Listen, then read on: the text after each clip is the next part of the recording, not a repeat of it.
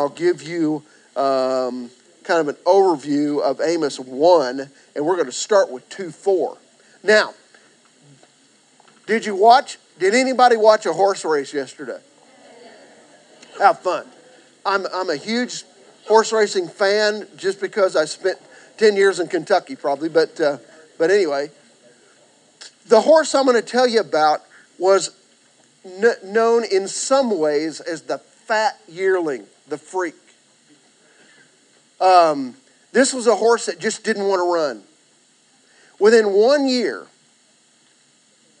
this horse would establish themselves as one of the greatest horse races to set foot on the track.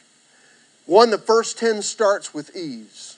Now, um, uh, this is a place that's very near and dear to my heart. Haven't been there in years and years, but uh, when but this horse was kind of raised on Claiborne Farm and uh, began to train there. This was outside of Paris, Kentucky. We were living in Paris, Kentucky when Heather was born, and we went to Claiborne often um, to, to see the horses out there. There was no holding this, this horse back once they got onto the track. It was like the horse knew it was a race horse and knew what the job was and the, had a pedigree in their heart to beat everybody else, to come in first, to win every time, and was just kind of motivated to do that. People kind of laughed this horse off. But the ones who did hadn't, hadn't seen him run yet. They kept saying, well, it's just too fat. Um, uh, the girth measuring 75 and a half inches. But meanwhile, this horse was setting all kinds of records. Um, and then pranced off the track like they were ready to go around again. I kind of felt that yesterday. Uh, um, uh, Jerry and I were talking about that. I kind of felt that about it. American Pharoah. I think he could have gone around again. Well, for the rest of the two year old season, this horse denied any challenger, equaled track records, broke many of them. One of the toughest of all horses to beat, um, uh, this horse just didn't know how to lose. And here's the kicker it was a filly, a girl. You ever heard of Ruffian? One of the most famous horses of all time. You don't hear much about Ruffian because she was a girl. Um, her three year old season was amazing as her previous one. Frank Whiteley, who was her trainer, started her off in an allowance race where she won almost, by almost five lengths. Her next start was the Comely Stakes where she won by eight. She won, went on to, we, to, to uh, sweep uh, the New York Filly Triple Crown, which is almost as big a deal as the, as the, uh, the regular triple, triple Crown. Uh, swept the New York Filly Triple Crown, um, won the Acorn, the Mother Goose, the Coaching Club, American Oaks. But the question was, could she beat the boys? Now, I don't know if you remember this or not, but in 1975, a great match race was set where Ruffian would race against the Kentucky Derby winner from that year. Uh, his name is Foolish Pleasure. And there was, this was such a wonderful horse that they thought, well, maybe she can beat the boys. So they, they, it was kind of a big deal. A lot of people who don't normally watch horse racing watch this. Bill, did you watch it? You kind of, you kind of shaking your head like you might have. I can't remember if I did or not, but I'm going to figure I did. Um, uh, it, so that it was just a two horse race. They take off. It's only a matter of seconds before they were going head to head. Ruffian sticks her nose in front. The opening quarter was run in 22 and one fifth. At this time, Ruffian started pulling away from Foolish Pleasure. Anybody in here knows the rest of this story? Well, the rest of you are not going to like it. But uh, anyway, she's ahead by a head, and then by a neck, and then by half a length. Suddenly, the jockey hears a snapping sound. Both jockeys heard it. Um, Foolish Pleasure was then out in front by a length, and by two, and by three, and the announcer called out, Ruffian is broken down. But she kept on running. She ground her leg into the track. By the time she was pulled up, her hoof dangled uselessly, and it was all they could do to just get her off the track. She was buried about 9 p.m. that day with her nose pointed toward the finish line at Belmont. That's she was. If you, if you were if you were there yesterday, you could have seen where they buried Ruffian. Could have been the great, may have been the greatest of all time.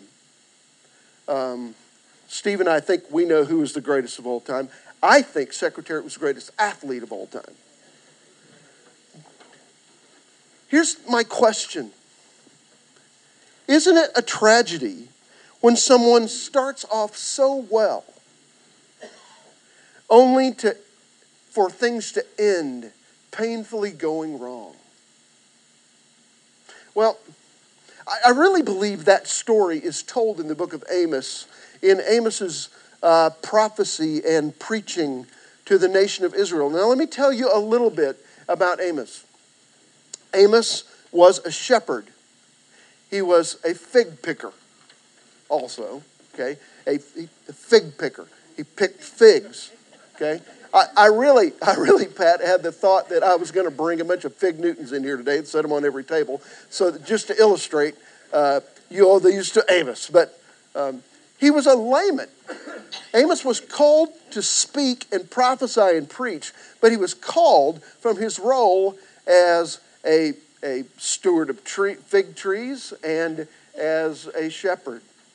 Um, he was um, kind of a kind of a major player, even though considered a minor prophet. Now, in order to understand what Amos is talking about, we got to do a little bit of Israelite history.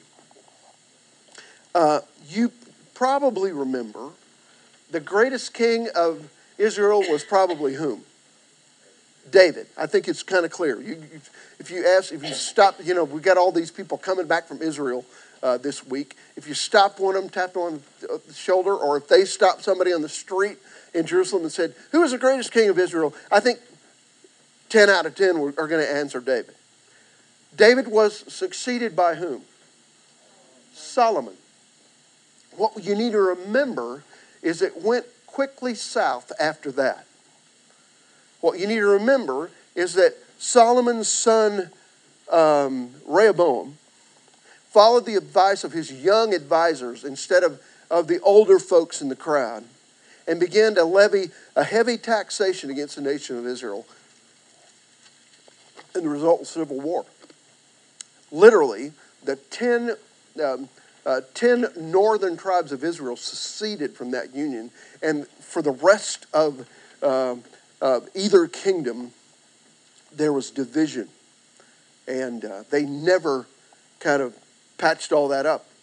So, for most of the Old Testament, or, or, at least half of the Old Testament, and certainly through the preaching of the prophets, you've got the northern kingdom that's called Israel. That's really the 10 northern tribes. And then you've got two tribes in the south, Judah and Benjamin. And since Judah was much bigger than Benjamin, the, the southern two kingdoms, uh, two tribes, kind of took the name on Judah. So you got Israel in the north, Judah in the south there are two reasons why we study so much about Judah. For one thing, um, uh, David was from the tribe of Judah, and therefore the son of David that you and I worship and pray to was uh, from the tribe of Judah. And that the second thing is that certainly they were in power pretty well at the time of, um, of the New Testament. That, that name Judah, or the tribe of Judah, or uh, the nation of Judah, being shortened by the New Testament days to Jews. Kind of a kind of an offhanded thing that where we but you hear it all through the New Testament. We use it still today. Now, Amos comes on the scene um, uh, hundreds of years later. If if the nation divided in the 900s or so, Amos is going to come on the scenes in the 700s. Uh, it's usually believed that Amos prophesied about 760 BC.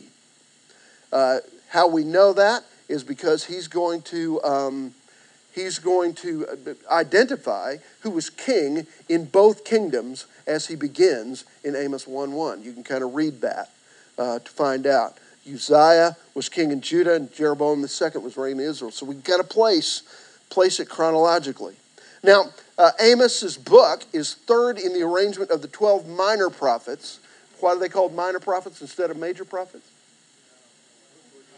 It literally has to do with how many chapters in the book, how thick the book was. Um, um, uh, Isaiah and Jeremiah. I'm, I'm, reading through Ezekiel right now. It's a, a rather thick book. Uh, the minor prophets were shorter, but Amos was the first in chronology. So he's going to be the first one to talk here, uh, even though he's kind of third in the list. I hope you've found his little book by now. Um, uh, now, here, here's how I want to walk us through the first chapter. Okay, there are there are there's a formula here that we want to look at a little bit. We're going to look at in just a minute, but but there are six nations whom uh, Amos calls out with a judgment from God. Um, and uh, you can see them there as you read through chapter 1. I put the verses there 1, 3, 6, 9, 11, 13, 21. If we read through that, you're going to see various uh, kingdoms that are being kind of judged here. Um, so we've got Aram or Syria. You've heard about the Arameans or the Syrians. That's the first one. Uh, Philistia or the Philistines is number two. The Phoenicians, that's Tyre and Sidon over in that area. That's the third. And then there are, then he's going to turn and, uh, and God is going to condemn uh, three other nations that actually have a lot closer tie to Israel. Uh, he's going to begin with, um, um, in, in chapter one there, he's going to begin with, um, um, I'm, I'm looking for my list, sorry. Don't want to get them out of order. Edom. Now, who was Edom? Those were the children of Esau. So, really, these are all cousins, okay?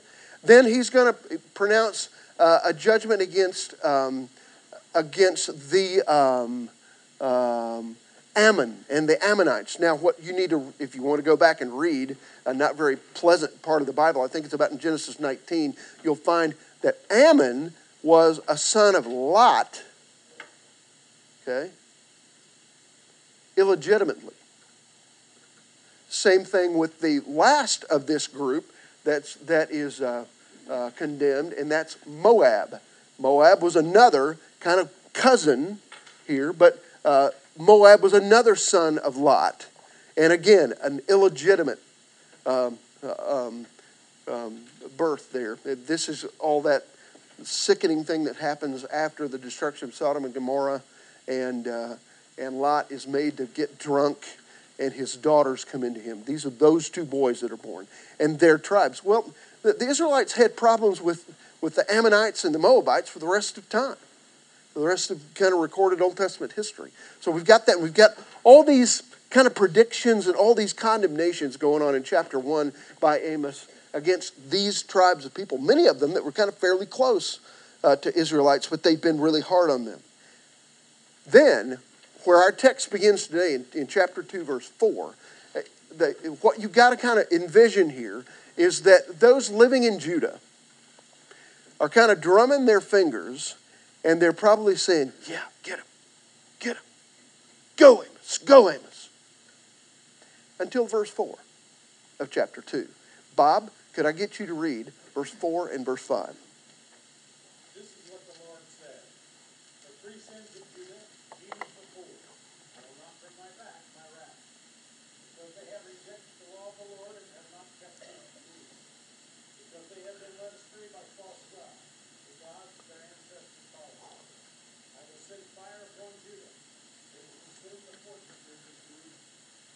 Okay. It was all right when Amos was talking bad about the Ammonites and the Moabites and, and the, uh, um, uh, those, the Phoenicians and all those, right? But who's he talking about here? Us. Us. Now, he uses a formula here, and he uses it all through chapter 1, and he's going to use it again here in chapter 2, uh, beginning verse 4. He does this thing, if your Bible's printed like mine, uh, in 2 4, and there's another place we're going to see it in just a few minutes. Uh, he's going to say, For three transgressions of Judah and for four. Uh, you ever done that said, You know what? There were three times. No, there were four times. That's kind of what he's saying. It's literally the, the, the image here, and it becomes part of a kind of a literary pattern that Amos uses in his sermon here. Because all through chapter 1 and through chapter 2, he's saying, For three sins, now four the Lord has got an issue with Moab.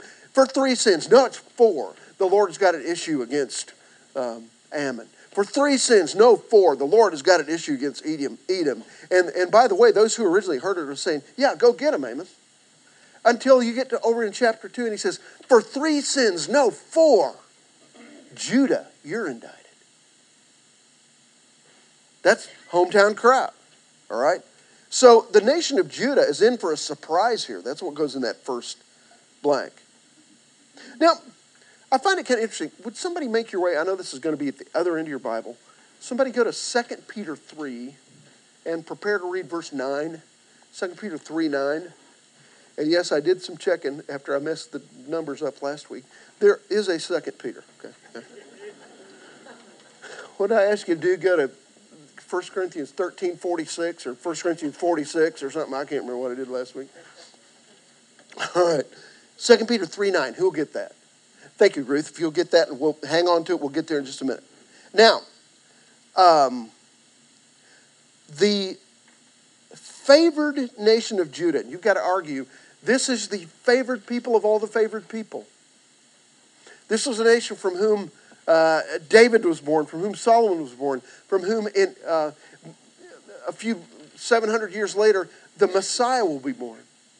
They're looking for that. This is the favored nation of Judah.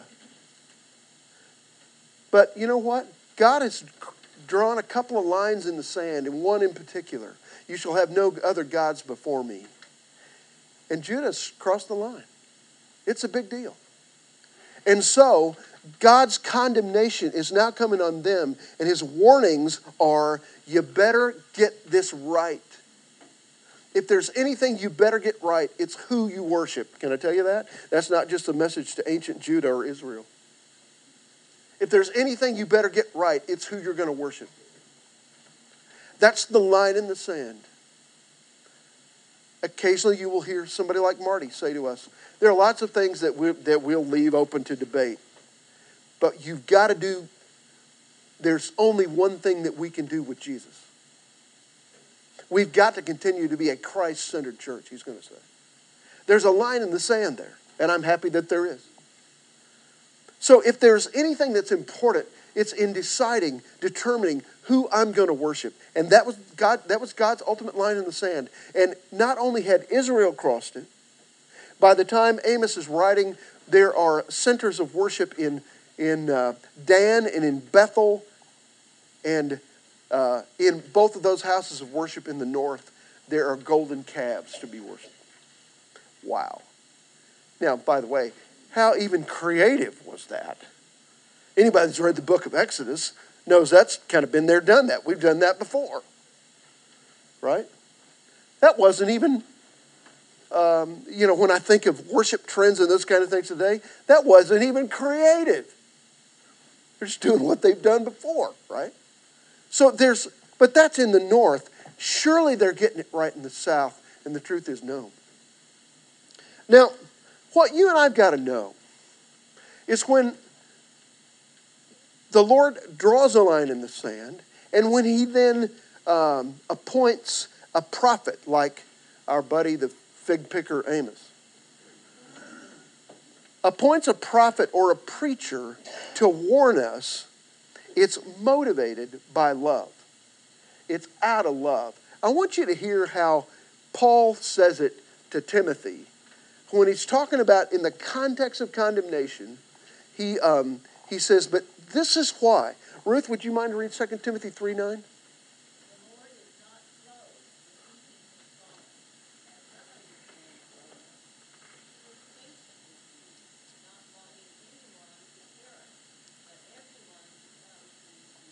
Would you hang on there just a minute? Because I may want you to read it again.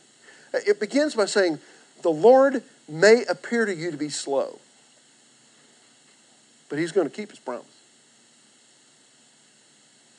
You know, there are a lot of times when that brings me great comfort. And there are a lot of times when it makes me shake in my boots. The Lord has drawn a line in the sand, and he's going to demand justice. And it's coming. You may not see it soon, you may not see it in your lifetime, but it's coming. But the end of that, read the second part of that because it's so beautiful the way Paul describes it to Timothy.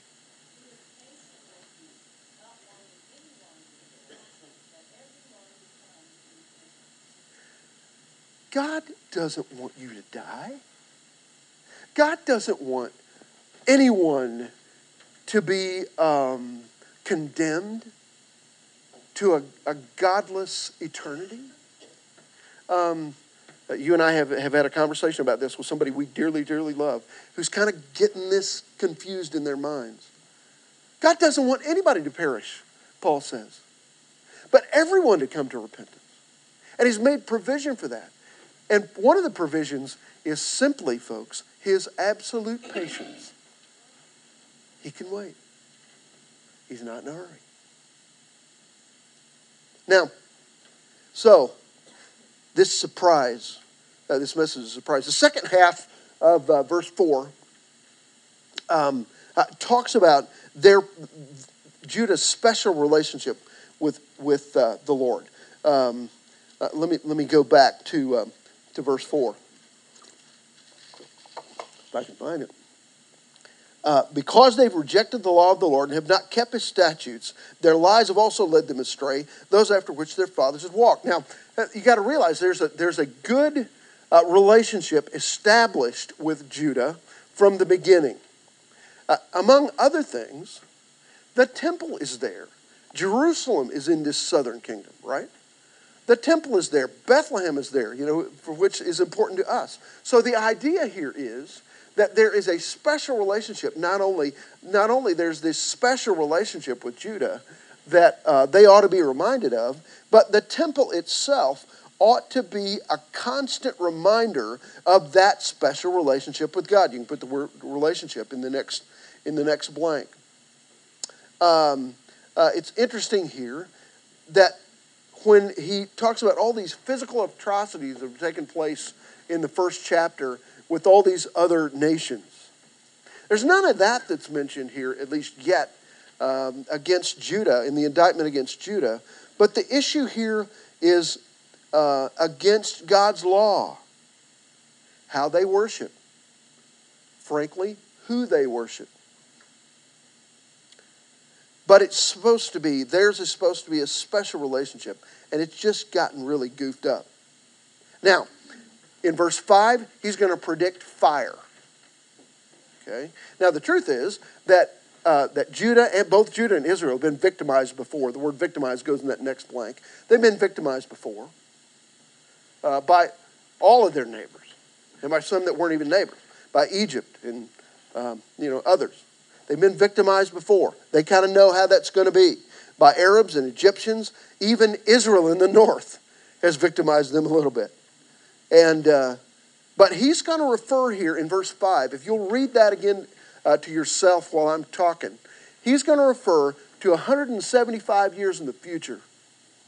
This is a prediction. And he's going to be talking about a group of people that they've never even heard of yet called the Babylonians. And when he predicts fire, they're going to get fire. That temple in which they worship every, every feast day, and in which the, pri- the priests do their work and do the sacrifices once a year and all that, that temple will be gone in 175 years, burnt by the Babylonians who are going to destroy Jerusalem. So, this is kind of a new day. It's kind of a new prediction. Jerusalem's going to fall. Now, notice as we get into verse 6, this 3 no 4 formula returns. And we're going to talk now not about Ju- Judah in the south, but he's going to turn his attention in his message to Israel in the north. Now, what you need to know is, uh, is Amos is from the tribe of Judah, but he's traveled north to share his message. Now, let's read. Somebody go 6, 7, and 8.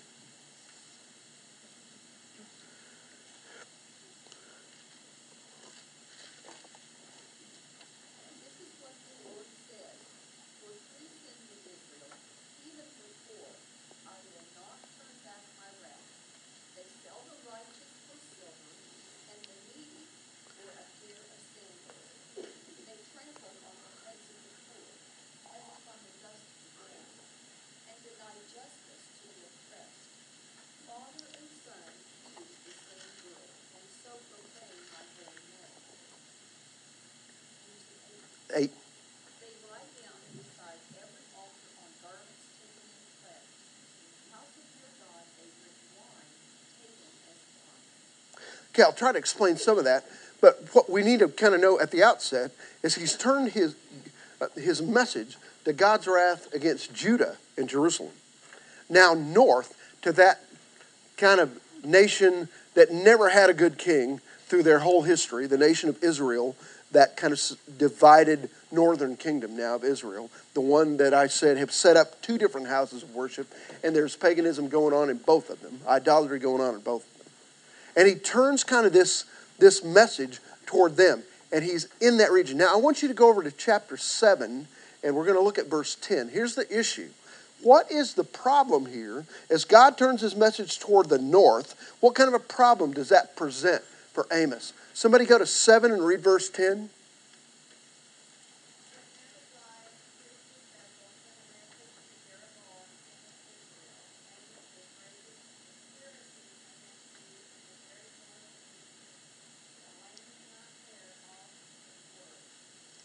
Okay? Now, one of the translations I read this week said this, literally said, Amos, get out of town. Amos is in the north, prophesying against the north. Now, that's a problem in itself, but what's the, what's the other problem? Okay? He's a Texan in Oklahoma. Sorry, John. He's a Texan in Oklahoma. You know, he's, he's a Sooner in Stillwater. He's, okay? He's from the south, but he's prophesying to the north, and they don't like it. It's a wonder he came out of here with his skin. Who are you, Amos? You're just a, a sheep herding pig, fig picker. Almost said, you know, something else. Got to watch your language here, don't you? a fig picker. All right? Now, and by the way, this is taped. So I'm, I'm uh, now, as he starts into this, you remember I said there are kind of seven nations that are being condemned here. Well, this is kind of the 7A or 7 plus 1. See, God really sees, still sees his people as one people, but he turns this toward those 10 tribes. Um, uh, Estella, can I go back to you? Read through 13. Go back to 10 and then read on through 13. Chapter 7, 10 through 13. Yes, ma'am. Yep, give us contact.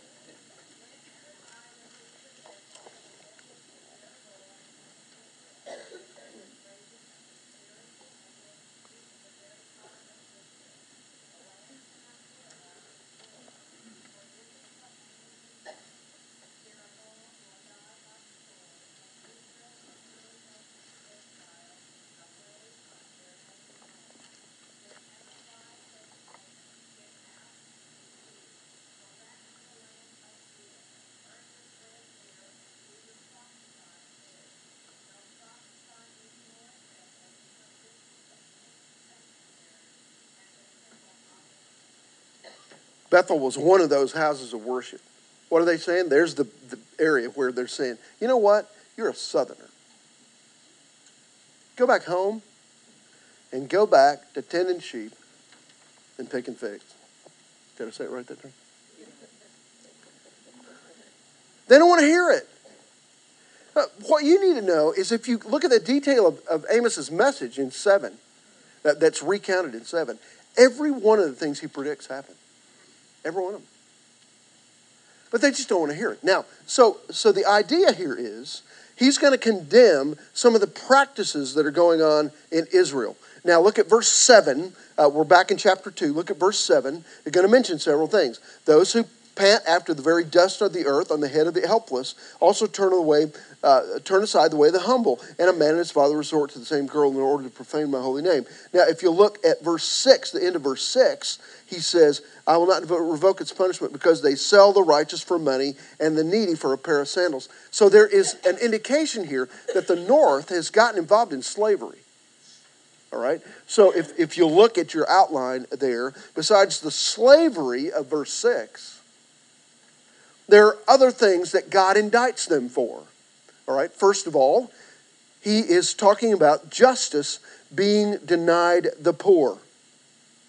Now, way back to Deuteronomy 15, God is required for the nation, for his people, for the nation of Israel, to care for the poor. Okay, the image here, if you look at it in verse 7, um, uh, they, they uh, walk, they trample on, like the dust of the ground, the helpless, the poor. You kind of catch that here? Now, I got to ask just briefly, how does this, ha- this doesn't still happen today, does it? Or justice is denied the poor? You could argue, and, and this is a huge um, uh, political hot button, you could argue that this is one of the problems in the U.S. today, and one of the problems in some of our big cities is, is a lot of the, them are saying in places like Ferguson, Missouri, is justice is denied the poor, or or maybe somebody of another racial background. Now, whether or not you agree with that or not, that's kind of what's being claimed. Look, look at the second thing. So justice is denied the poor. There's no justice even in court, they're saying. Now, the, the third instance he uses is, is really obvious here um, um, in, in heinous. Now, the person who's being talked about, interestingly, in verse 8, um, uh, sorry, verse 7, it's, it's, it's a man and his dad who are abusing the same girl. Some people kind of uh, will translate this word prostitute, but it's clear it's not a prostitute because, because Amos uses the word prostitute later on in his book, and this ain't the word. This is a servant girl. There's abuse going on in the house with someone and who can't defend themselves, someone who is being exploiting, uh, exploited, a servant here. The corruption here is obvious. And this has happened with the group of people who were once known as God's people. God is crying out for justice. And Amos is his mouthpiece here. Now, verse 8 is kind of different. There's a different kind of corruption talked about here. Let me read it to you again. On garments taken as pledges, they stretch out beside every altar.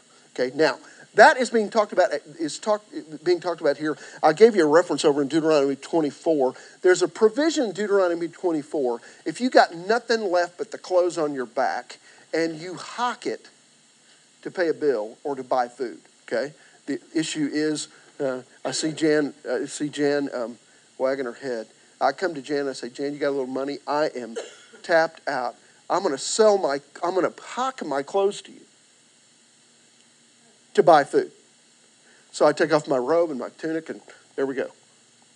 Well, there's a provision in Deuteronomy 4 that when it comes time for evening, Jan is supposed to give me my clothes back so that I don't freeze to death overnight. Okay? And then the next morning she'll be knocking on my door saying, okay, where's my collateral? So the idea, put the word collateral in there. The idea is the corruption here has to do with collateral and a provision in the Old Testament. Okay?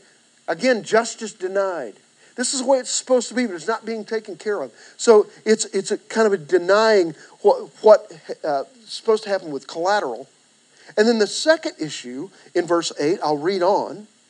And in the house of their God, they drink the wine of those who've been fined. The idea there is often, uh, if there is some fine to be levied, all right, um, if there, there's, a, there's a fine here uh, to be levied, then um, um, uh, the court system can condemn an innocent person and require payment on a fine with whatever they have available. So the assumption here in the latter part of verse 8 is what they're paying their fine with is wine. That's all they've got.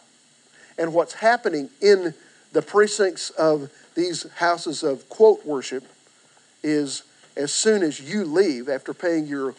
Now, by the way, this may be the first reference to fine wine.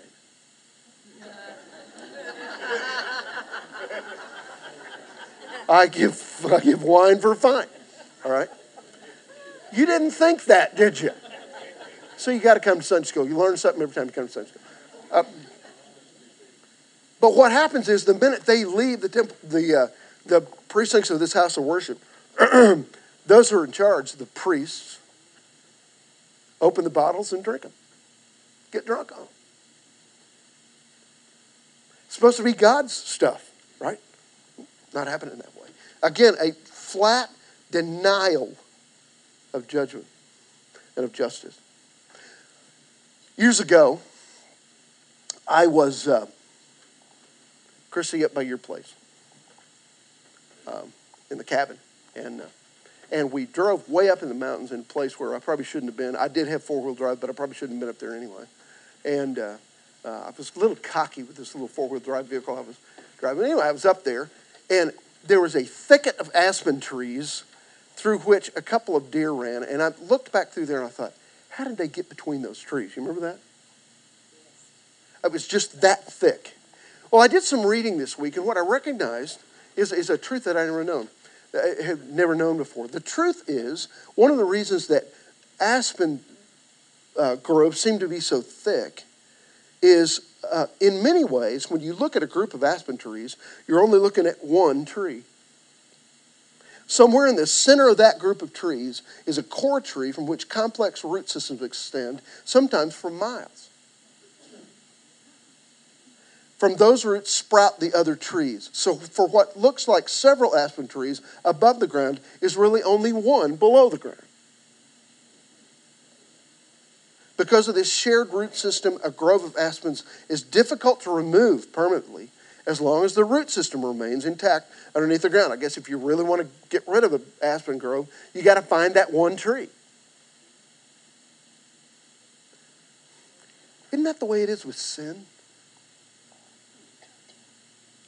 Isn't there a taproot of injustice and corruption